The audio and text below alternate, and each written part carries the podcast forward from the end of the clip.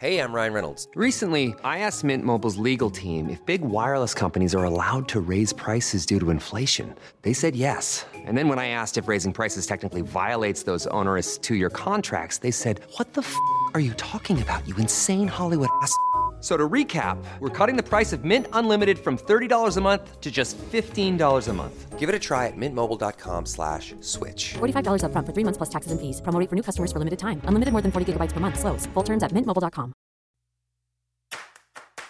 Previously on Mother Country Radicals. Did you think about what would happen if you were caught? Yeah, I thought my life would end. So why? Because it mattered. Because the world needed it to happen.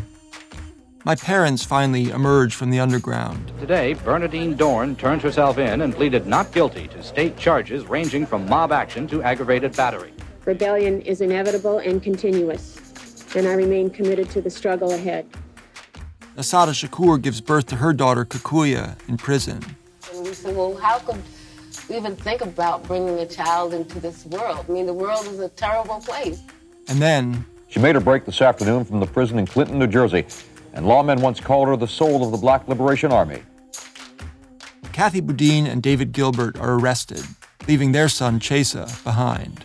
Echoes of the violent radical underground of the nineteen sixties rolled over the New York suburb of Nanuet today in the botched ambush of an armored car that left one guard and two policemen dead. It really wasn't until we got taken to the police station uh, that I began to realize what had happened. And one of the things that happened was that Chesa was at the babysitter.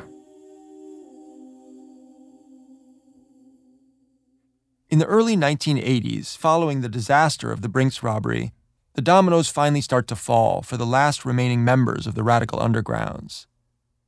Kathy Boudin, David Gilbert, Judy Clark, and Solomon Boynes are all arrested the day of the robbery. Some are reportedly beaten by police or hurt in the car crash during the frantic scramble to get away. Three days later, B L A members Mtayari Shabaka Sundiata and Sekou Odinga are in a car in Queens, being followed by police. There's a chase, a shootout in a nearby construction yard. Sundiata is killed, and Sekou is taken into custody. Police and F B I efforts to crack the Weather Underground intensified today following the arrest of radical activist Kathryn Boudin and three others in the wake of a bloody Brinks robbery. A B C News has learned that there have now been a total of seven raids in the New York City area, where they found an arsenal of weapons, bomb-making materials, a police hit list, and radical literature. These items and intelligence information are leading police to believe there has been a merger of the Weather Underground and the Black Liberation Army.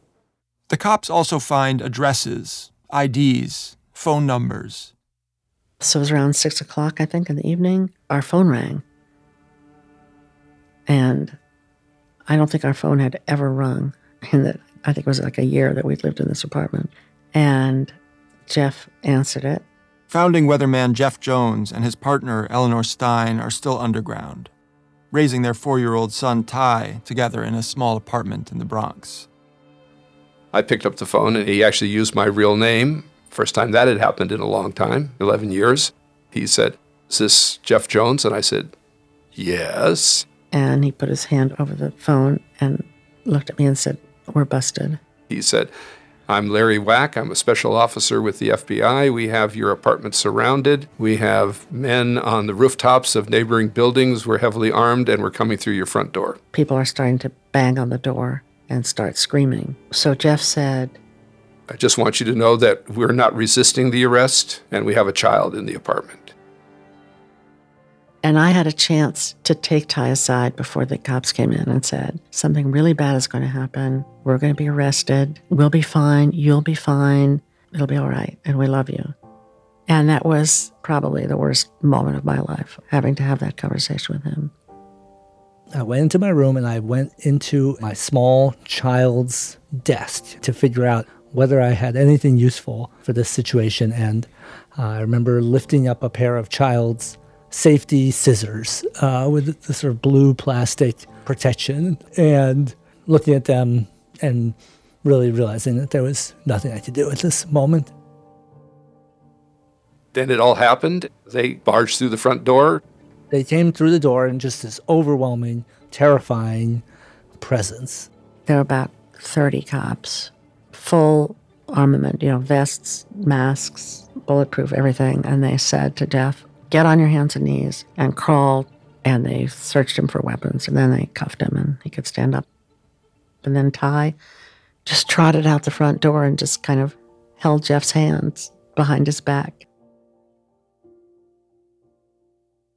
Jeff hadn't participated in the Brinks robbery, but prosecutors take an expansive view of who was involved. Police round up the usual suspects, friends, comrades, fellow travelers. And not just weathermen. Their primary targets are members of the Black Liberation Army. Uh, we were living uh, in the village on fourteenth street. Jamal Joseph is just starting a family. His new wife, Joyce, is pregnant with their first child.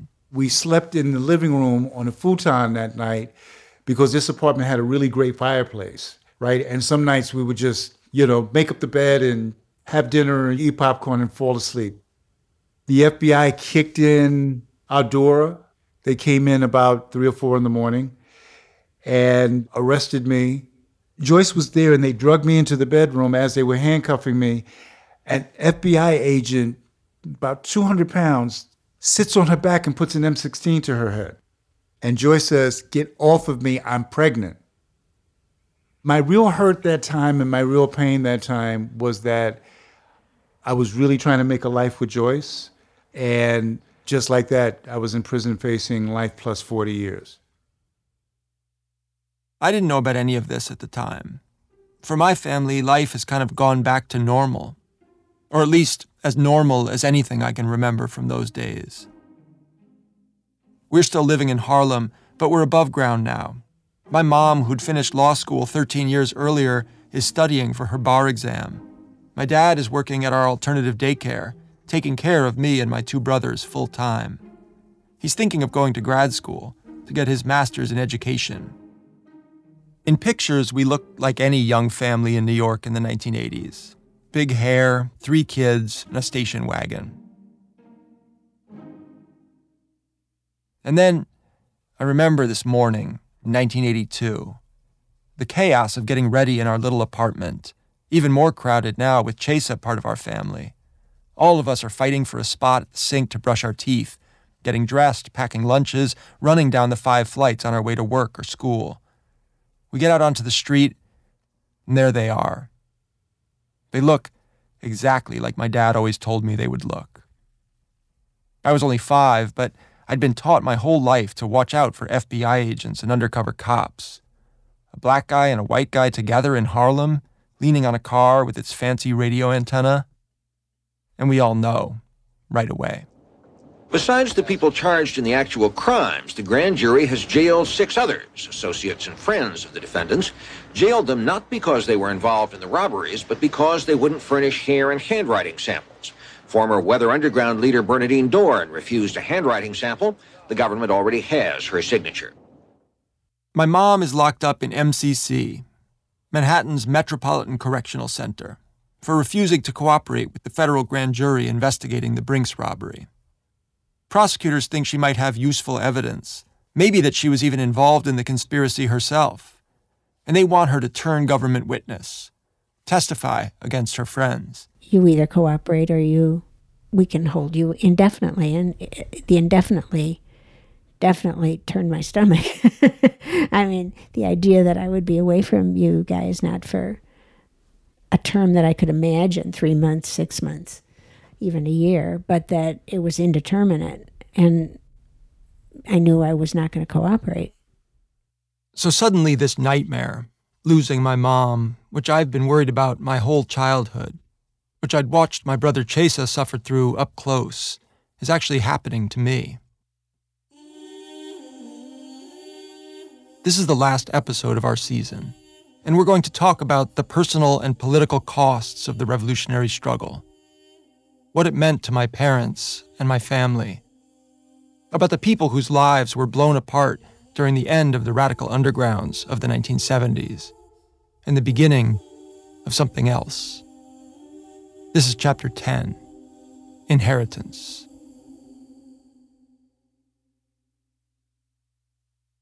Ryan Reynolds here from Mint Mobile. With the price of just about everything going up during inflation, we thought we'd bring our prices down. So to help us, we brought in a reverse auctioneer, which is apparently a thing.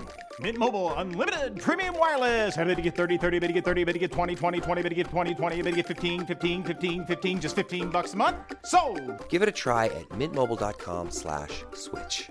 forty-five dollars up front for three months plus taxes and fees. Promo rate for new customers for limited time. Unlimited more than forty gigabytes per month. Slows full terms at mint mobile dot com. My mom's not the only person from the underground locked up in M C C in nineteen eighty-one. Jamal Joseph is there too. That's where I saw your mom and dad again, in M C C. We had stacked the joint with people who were somehow either indicted for Brinks or were grand jury resistors around Brinks. We would turn that visiting room into a party spot because the attorneys would come at the same time, and that's how we all checked in and got messages to each other, and a place where you could hug someone and tell each other to be strong. So we would all be going back and forth, and the guards would freak out, and they would say, you can't mingle like that. And we would say, yes, we're all on the same case. Check the records. M C C winds up being this weird gathering spot for the last surviving members of the radical undergrounds. B L A and ex-weathermen locked up together for refusing to cooperate with the government out of self-preservation or just solidarity. Again, that's part of the code of the underground. I wasn't surprised that Bernardine refused to cooperate because their practice has been consistent in their love for black revolutionaries and their love for black people. Still, for the families of the people locked up in M C C, this is a tough time. I was five. I couldn't understand the principles my mom thought she was standing up for. I just knew she was making a choice not to come home. Do you remember talking to me on the phone? I remember visiting. Okay, yeah. In fact, some of my earliest memories are of visiting my mom in jail. Metropolitan Correctional Center is this giant concrete building in New York that takes up half a city block. It's where the government kept high-ranking al-Qaeda members after nine eleven. It once held Mexican cartel boss El Chapo. It's where Jeffrey Epstein died. You might walk by the place without realizing it's a prison. But once you know, it's obvious. This huge gray concrete tower with windows that are much too small and too much blank wall space, rising up out of an ordinary street in Lower Manhattan. We weren't allowed to bring anything with us into the visiting room, so I would smuggle in little pocket edition picture books, slip them down my pants before I went through the metal detectors. Peter Rabbit, Where the Wild Things Are, so my mom and I had something to do during our visit. I liked doing it, tricking the guards, being in on the joke. It made me feel conspiratorial, like my mom and I were in this thing together. That was your Robin Hood period. You had Robin Hood outfit and uh, bows and arrows. You were in love with outlaws. So I'd go through the metal detectors, get my hand stamped with invisible ink. They'd buzz open the gates. And then I'd get about an hour with her, each week, at a little round table in a big, noisy room. Well, I lived for seeing you, of course. It was the high point of my week. You know, and Malik was young enough so that he mainly went to sleep in my arms, which is what I wanted. So you I had to entertain and, you know, planned what we would do and how to keep you busy and made books for you and crossword puzzles and bunches of things. I wrote lots of books and... Mm-hmm. And calendar. Oh, right. And calendars, exactly. I was counting the days, but of course there was no end to the days, so... That D I Y calendar my mom made for me, out of magazine cutouts and construction paper, with the memorials to revolutionary martyrs, all those assassinations and murders and lynchings... She made that for me in M C C. And when I found it last year as an adult, what struck me was how strange it was that anyone would send something like that to a little kid, a five-year-old who couldn't possibly understand the meaning of those deadly anniversaries. But it hadn't occurred to me what calendars meant to her at the time. She was locked up, for she didn't know how long, separated from her partner and her kids. I was trying to grab hold of time while I was in prison and you know, speed it up or slow it down, I, both, you know, just have a, a connection to you. She's also separated from the rest of her family, her sister and parents.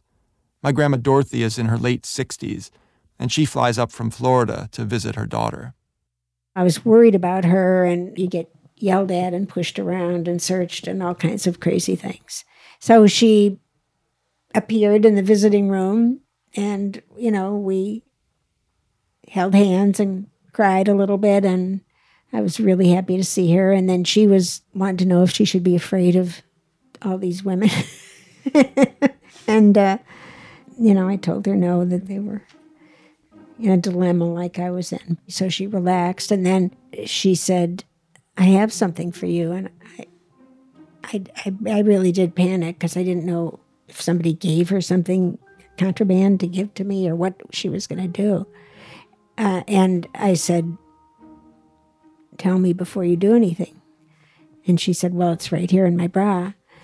And I said, okay, let me see. And she had two chocolate chip cookies. Just the thing. Meanwhile, my dad is single parenting three kids at home. All of us now dealing with the loss of our parents. Chesa first, but now me and Malik too. Our days felt long. We'd get home late after daycare and dinner at the West End, where one-time weatherman Brian Flanagan is now the bartender. Felt like a pretty small world. And my dad would carry all three of us up five flights to our apartment, with grocery bags and strollers and everything hanging from his arms and shoulders. I remember him struggling, literally shaking, trying to carry all of us at the same time. I would joke about it. I'd say, how does he do it? How does he do it? He's so strong, you know. The physical demand of single parenting is staggering. It's staggering. But more intense than that was the sense that you could never be off the clock. It was me, emotionally, that everyone depended on. And it was exhausting. And I felt like I was losing it. It was a low point for our family. With Kathy and David in prison, my mom in jail, the revolution dead or dying, and my dad sinking under the weight of trying to keep us all afloat. And then one day, we get a bit of good news from my mom's lawyer. Turns out there's a technicality in the law.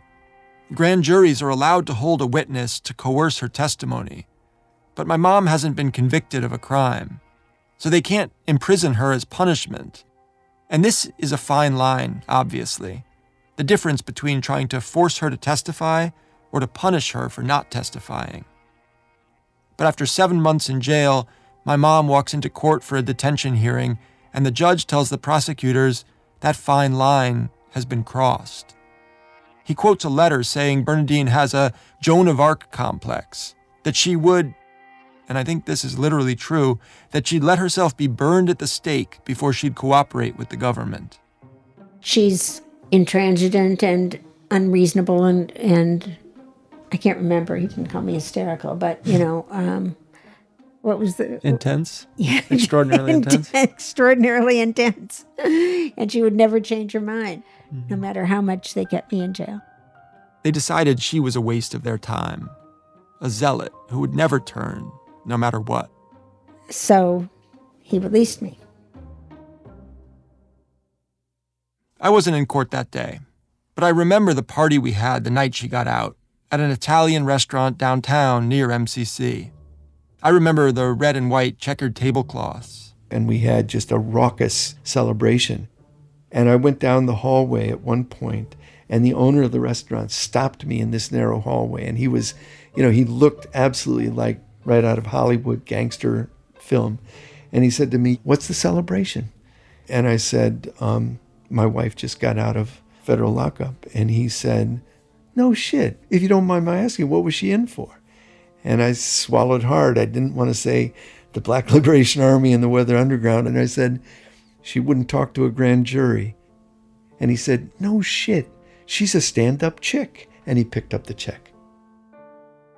I remember sitting on my mom's lap for hours that night, while the lawyers and family friends ate and drank and laughed and told stories until it got late and I finally fell asleep.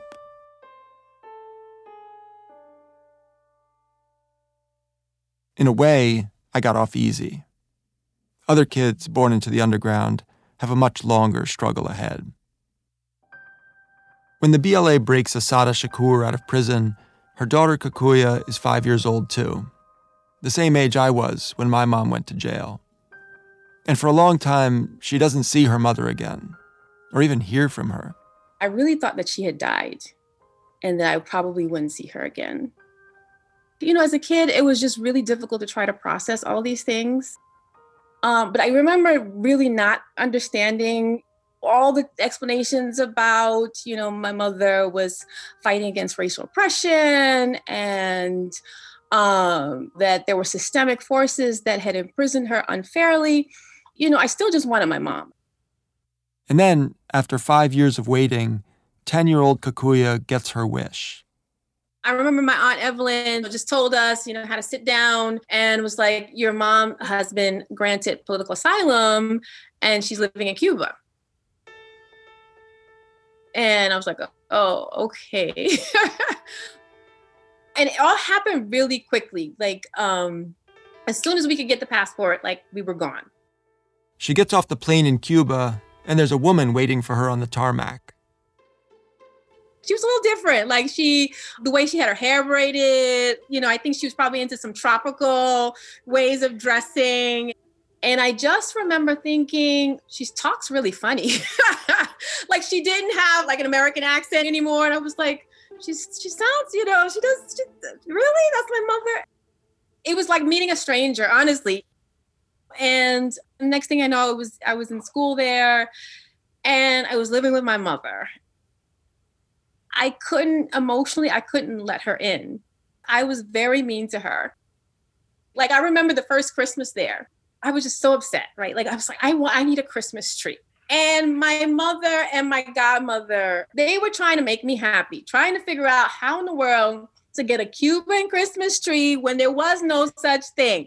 So they went and got some little tropical pine tree or whatever. And it looked like Charlie Brown, you know, it looked a hot mess. And I just was like, oh, this does not look like a Christmas tree. She wanted me to accept her and she wanted me to feel that that she loved me, but I just was rejecting it, you know, for a good two years. You know, people would say things to me about taking care of your mom, this revolutionary. I'd be like, well, she needs to take care of me, okay?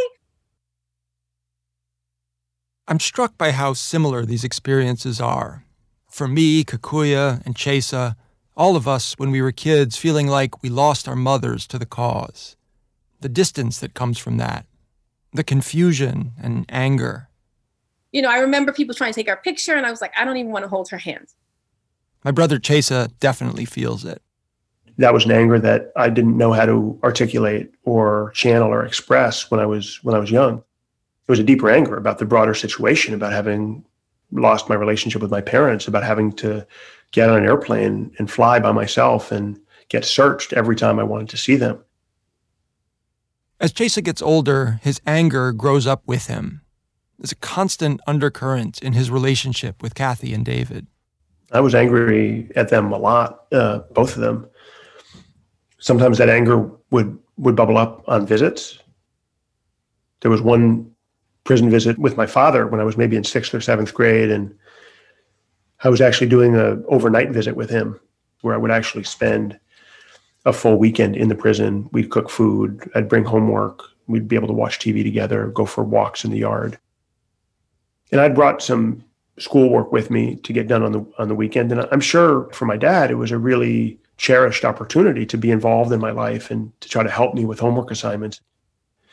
Well, I don't know what set me off. Something set me off. And I remember throwing all of the schoolwork and materials that I brought with me out the window. And it was it was dark out. It was night. And it was windy. And so this stuff starts blowing across the yard. And my dad knew that if it blew away, I'd go back to school on Monday and I'd have a problem with my teacher and my grades would suffer. And if he left our trailer and went out into the yard to try to reclaim the paper that was blowing around, he he risked getting a disciplinary violation for, for leaving the trailer at night. Do you remember what he did at that time? He went and got the papers. David doesn't get a violation, and Chesa manages to get his homework done on time. But even after the anger subsides, the memory stays with him. This strange power dynamic with his parents, the fact that they're locked up, and he's free. So by the time he's in sixth or seventh grade, when other kids are most worried about school and sports teams and girlfriends, Chesa begins the long process of trying to understand the choices his parents made.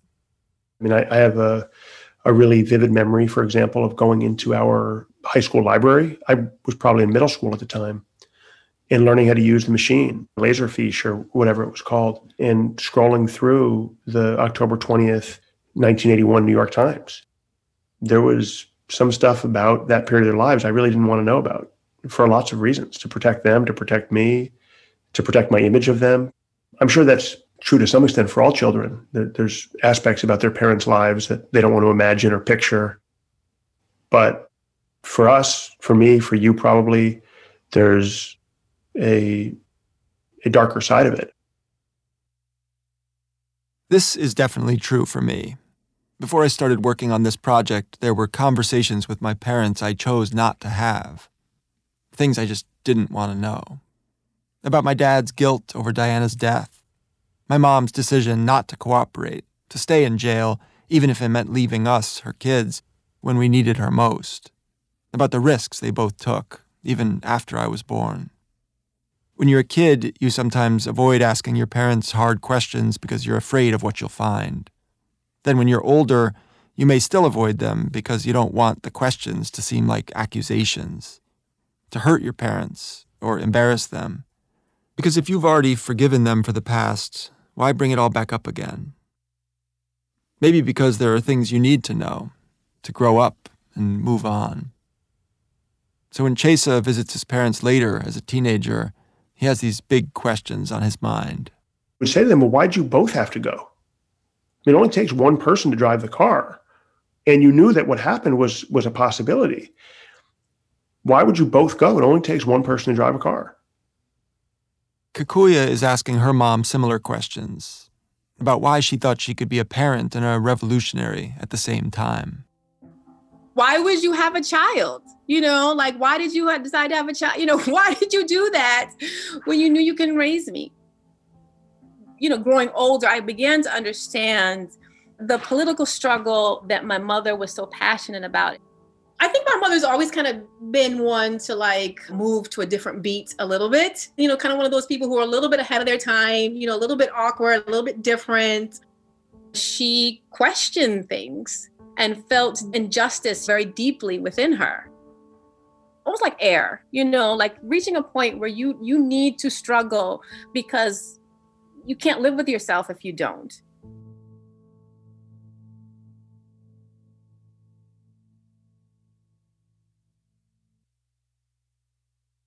Hey, I'm Ryan Reynolds. At Mint Mobile, we like to do the opposite of what Big Wireless does. They charge you a lot, we charge you a little. So naturally, when they announced they'd be raising their prices due to inflation, we decided to deflate our prices due to not hating you.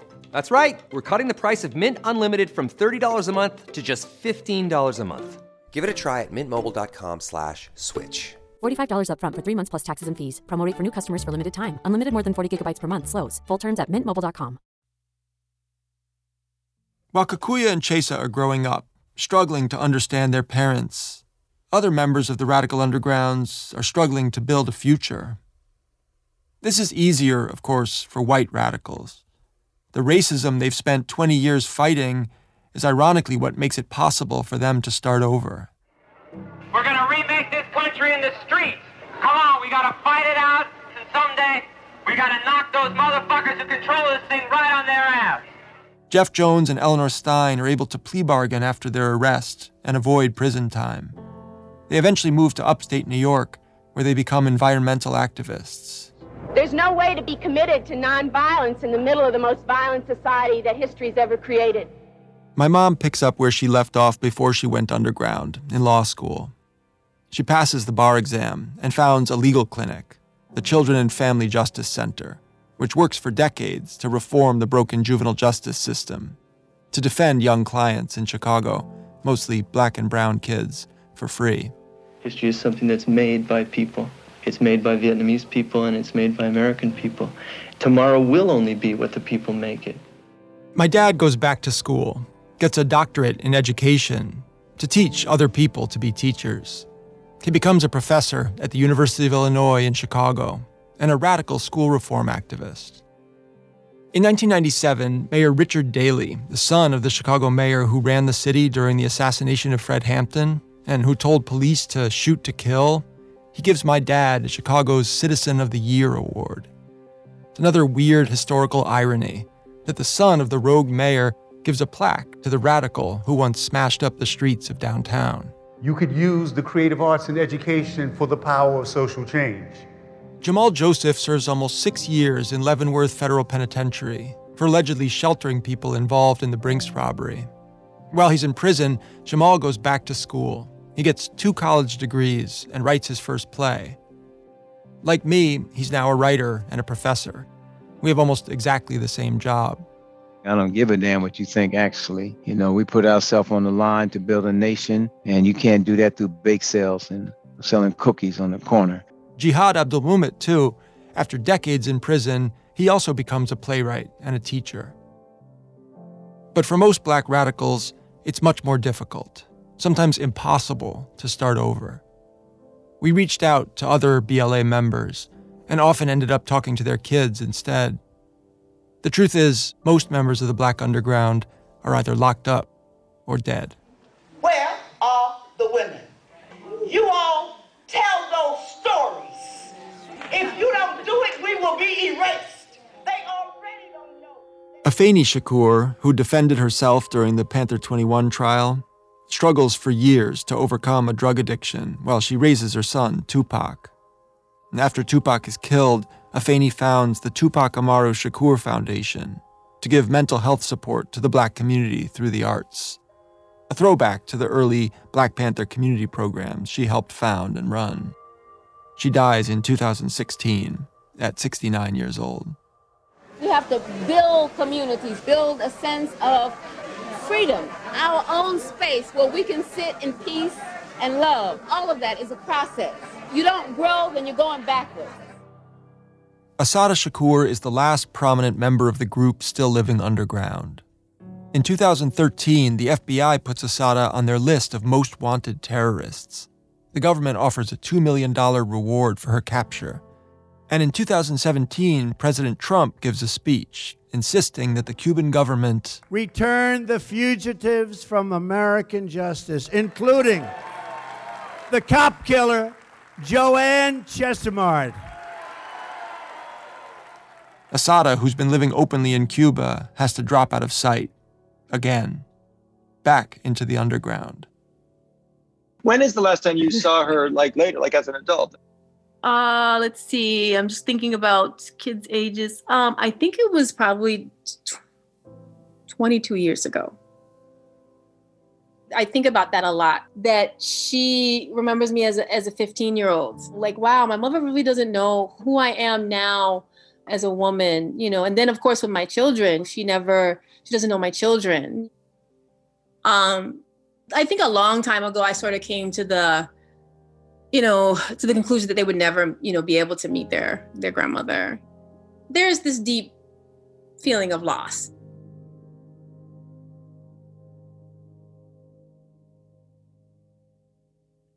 Some people never got their parents back. They never got to move on. Kathy Boudin, meanwhile, spends decades in prison. She dedicates herself to being a mother, even while Chesa is growing up in our family. People used to ask me whether he ever knew his biological parents, which always amazed me, that question, because Kathy called our house nearly every day. She read Chesa books. She sent gifts. He visited her in prison practically every weekend. She knew about his friends and his teachers, his disappointments and triumphs. She was fully engaged in his life, just from behind bars. She also mentors other incarcerated mothers inside, She creates an AIDS awareness initiative and a college education program that become national models for other women's prisons. And then I had a, a longtime childhood friend, and she came and she said to me, you know, Kathy, you always have some cause that you've, you cared about the Vietnamese and the war and you care about black people, but, you know, you've created victims. You yourself are responsible for that. And why don't you focus on that and focus on them? One of the first things I did was I asked my lawyers to bring me the newspapers of the day uh, that the Brinks happened and to read the papers about the families that had suffered as a result of it. And, and they became real people to me. She writes letters of apology to the families of the officers and the guard killed in the robbery. She places them in a State Department of Corrections file. In the letters, she struggles to explain the part she played and why. It's very difficult to figure out how do you possibly apologize for being part of something which, you know, people's husbands were killed and fathers were killed. And I remember spending hours and hours and hours trying to strip away the buts and the this and the that and, and, and get to the feelings of, you know, what that meant. I visited Kathy a lot when I was a teenager. Chesa had become my brother, so she became kind of a surrogate mom. And she'd try to explain it to me, too. Trying to grasp how I could have left Chesa, I mean, it's all because I didn't think it was going to happen. And how you can, for me, it's always been a really amazing thing to think about how you can deny reality to yourself because of other needs that are in you. Never finished talking about this, Zayd, ever. I think we've had these conversations, but I don't think that we'll ever finish them. In two thousand three, twenty-two years after Brinks, Kathy goes up for parole. By this point, her son has graduated from college. I was super involved in the campaign around her parole. I wrote my own letters. I did outreach to the governor and the parole board, and there was a tremendous amount of stress and anxiety for me. I remember getting that that phone call and, and knowing that it was it was going to be one of the most profound pieces of news that I might ever get in my life, that either my mom was coming home or not. And um, we got the call and she had good news. She had good news. But she didn't get out right away. She it wasn't like the next day she gets released. And in fact, we didn't know when she was going to be released. And I wanted to be there at the prison gates when she got out. And I, I sort of sat around waiting for a week to see if she'd be released. And she wasn't. And then I, I decided I should go ahead and see my dad. I should kind of keep moving forward. And I did the overnight visit with my dad. I went into the prison with him and, and totally cut off, no internet, no phones. But we had a T V and, and a radio. As we were cleaning up and I was preparing to leave the prison, one of the other inmates who was in the adjoining trailer came running over and said that he he just heard news on the radio that um, that she'd actually been released, that she'd actually walked out of the prison. And on the one hand, I was sad not to not to be there with her to to welcome her, as they say, to welcome her home. But in another way, I was in the perfect place. I was in prison with my dad. When Kathy participated in the Brinks robbery, she was thirty-eight. She leaves prison twenty-two years later, in her sixties. She gets a job at Columbia, at the School of Social Work. And I happened to be studying there at the time. So we wind up at the same university, living within just a few blocks of each other in Harlem and on the Upper West Side. And a few years after Kathy's release, my first daughter is born. And suddenly I was babysitting for her. And I think that those years were really wonderful years because I was playing a role in your family. For me and my wife, it was a godsend. Our baby daughter adored Kathy, and we needed her. And we were both struggling writers at the time, with no childcare, and she became a part of our family, like Chesa had two decades earlier. But it was sad, too. When Kathy started sitting for us, our daughter was just fourteen months old, almost the exact age Chesa had been when Kathy left him with his babysitter and never came home. And so when I would look at Dalen, just that age, and trying to imagine how could I have done that? Everyone who survived the revolutionary undergrounds of the nineteen seventies feels some sense of loss and grief. Some lost friends, romantic partners. Others still carry guilt over the people they hurt. Some left their children behind. Many lost their freedom and spent decades in prison. Chesa's father, David Gilbert, was just paroled after forty years behind bars. So I asked them, those still alive, those I could talk to, what they thought about it now, fifty years after they first went underground. If they had a second chance, would they do it all again? For a few, like Mark Rudd, the costs seemed too great. Why would you want to do something which was not only unsuccessful, but tragic? But most members of the underground still feel fundamentally that the struggle was justified. Well, I'm sure I would, because I, I hate uh, imperialism. So I would do it again. Maybe do it right this time. I just wouldn't have turned left. I would have made right and I got away. but but uh, no, I have no regrets at all. Would I do it all again? Well, obviously I wouldn't do it all again. I think I did the best I could at every stage. I don't regret being a passionate person that feels deeply about injustice and who responds that way. Do I regret doing it? No, I don't. It seemed like the right thing to do at the time, and I think it actually made a difference. They don't regret being on the right side of the Vietnam War, the right side of the fight against racism. But if you press them, some, like Jamal, Bill, and Kathy, will admit they're still wrestling with how they did it and what it all means today. I would do it again, but much differently. At the time, it felt right. You know, everybody wishes they had a second chance. That being said, no regrets about getting comrades out of jail. All of those brothers and sisters who have been in way too long, let's free them all by any means necessary.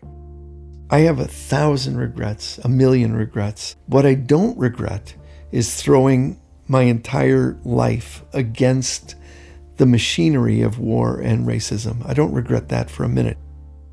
I think if you were to say to me, do you have any regrets in your life? I would say, absolutely. You know, there are people that like to say, well, I have no regrets. But no, I have tremendous regrets. But do I feel that choosing a life in which the sole dedication in it was to imagine transforming an entire society? I, I, I do feel that I would make that choice again.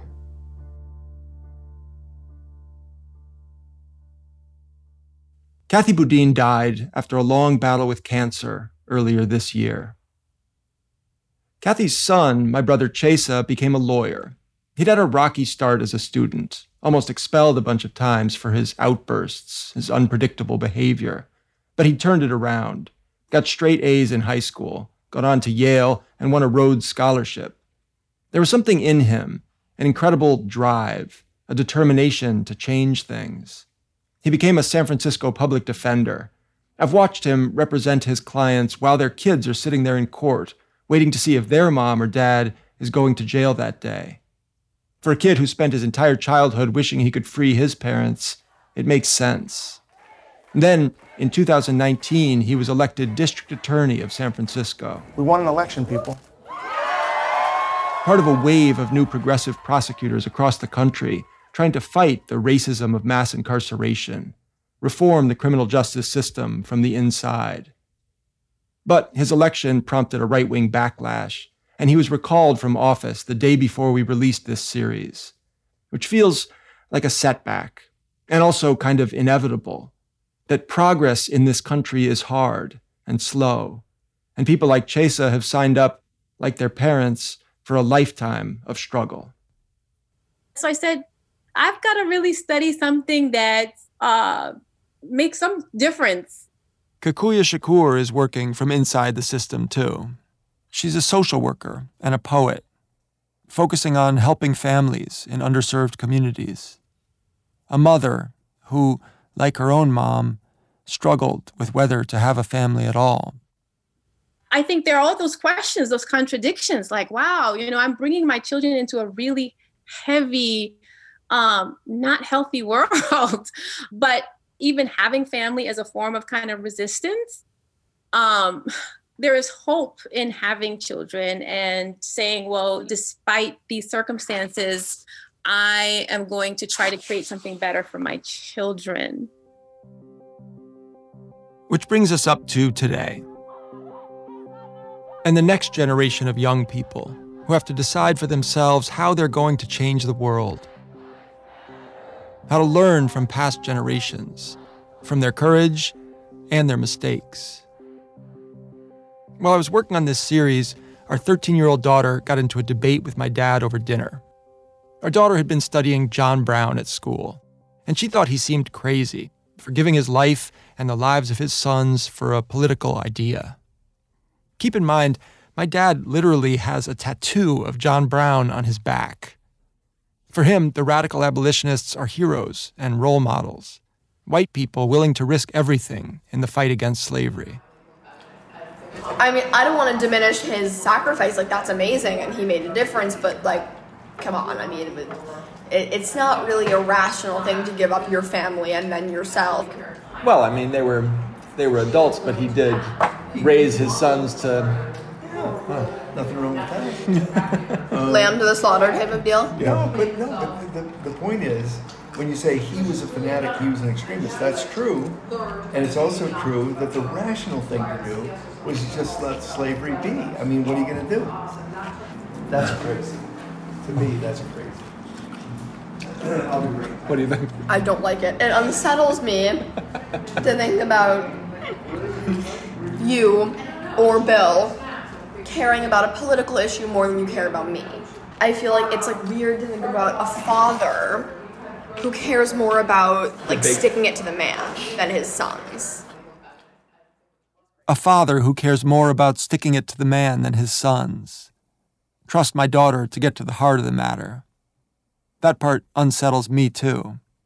It's always unsettled me. As a kid, and now as a parent, that someone would choose to sacrifice himself and his family for an idea. But as I get older, and as I talk to other people in my generation, other Weather Kids and Panther Cubs, like my brother Chesa, or Kakuya Shakur, kids who were born into the revolution, who suffered more than I did for the cause, but still went on, in some way, to follow in their parents' footsteps, I think I understand it better. This might be an impossible question, or, or maybe it's not. Maybe it's an easy question, but it's a big question. Do you think it was worth it, what your mom tried to do and what your family went through for it? Yeah, yeah, yeah. That that's a deep question, right? I felt deeply loved by my mom, but I knew that struggle, you know, was was more important in the broader context. So many different points in our history, it's like we had no choice but to, you know, to struggle, to resist. And unfortunately, loss was a part of that. All the struggles that came before are contributing to us being in this moment now. Every act that happens then creates another act. I can almost feel that my life is a result of all of these experiences, the atrocities, the trauma, the struggle, the joy as well. I'm a result of all of that. Kakuya's mom and my parents were all swept up, along with much of their generation, in the struggle for justice. A racial uprising, a moment something like the one we're living through today, when the future of the country is being contested, when young people of all races are choosing sides. My parents made their choice. And when we look back years from now, it might seem obvious what these young people should have done, the mistakes they made, and the wrong turns. But it also might seem like it's all part of one long struggle, something larger than any one group, one family, or one generation. We were a part of it, but we were a very small part of it, it turned out, uh, yeah, in a long history of people trying to step out of line and to uh, object and to, uh, you know, call for drastic change. And, you know, and the struggle having new peaks and valleys, taking things much farther along.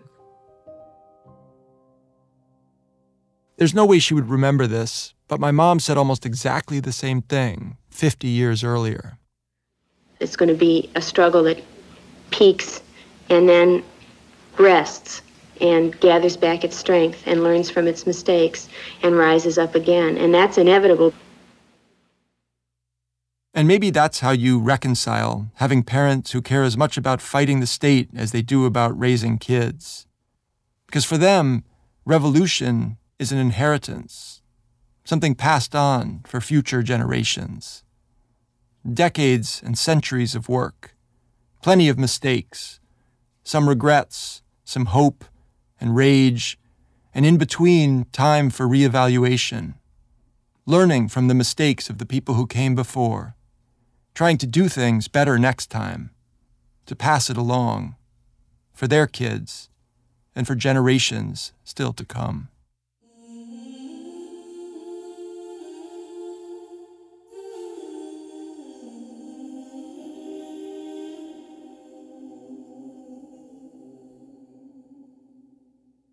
Knowing how to speak and understand a new language can be an invaluable tool when traveling, meeting new friends, or just even to master a new skill. But it's not always simple when you're bogged down by textbooks and structure classes. That's why so many people trust Rosetta Stone. Rosetta Stone is the most trusted language learning program, available on desktop or as an app. It truly immerses you in the language you want to learn, like Spanish, French, Italian, Chinese, and more. You won't just be studying English translations. The Rosetta Stone intuitive process helps you pick up a language naturally, first with words, then phrases, then sentences. Don't put off learning that language. There's no better time than right now to get started. For a very limited time, listeners can get Rosetta Stone's lifetime membership for fifty percent off. Visit rosettastone dot com slash R S ten. That's fifty percent off unlimited access to twenty-five language courses for the rest of your life. Redeem your fifty percent off at rosettastone dot com slash R S ten today.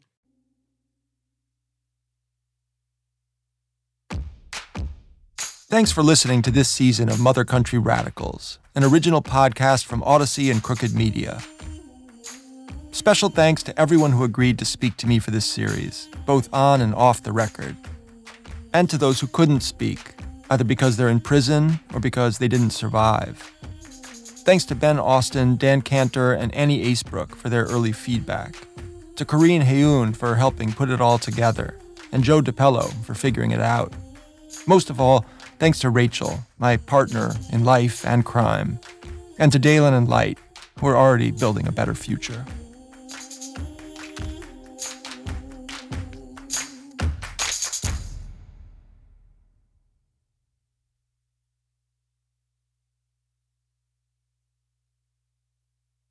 Mother Country Radicals is an original podcast from Odyssey and Crooked Media. It's produced by Dustlight Productions. I'm Zayd Ayers-Dorn, your host, writer, and executive producer. From Crooked Media, executive producers are John Favreau, Sarah Geismer, Lyra Smith, and Allison Falzetta, with special thanks to Katie Long. From Dustlight, executive producer is Misha Youssef. Arwen Nix is our executive editor. Ariana Garib-Lee is our senior producer. Stephanie Cohn is the producer. Ty Jones is our historical consultant. All three also helped with writing on the series. This episode was sound designed by Stephanie Cohn. Valentino Rivera is the senior engineer. Andy Clausen is the composer. For Odyssey, Tim Clark is head of audio content. Lindsay Grant is head of platform marketing, and Brian Swarth leads podcast marketing. Special thanks to Melissa Providence, Lizzie Roberti-Denahan, Andy Slater, and Danny Kutrick. Thanks to our development and operations coordinator at Dustlight, Rachel Garcia, apprentice Shamari Kirkwood, and Mark Wilkening, and the team at Chicago Recording Company. Mother Country Radicals is an Odyssey original podcast.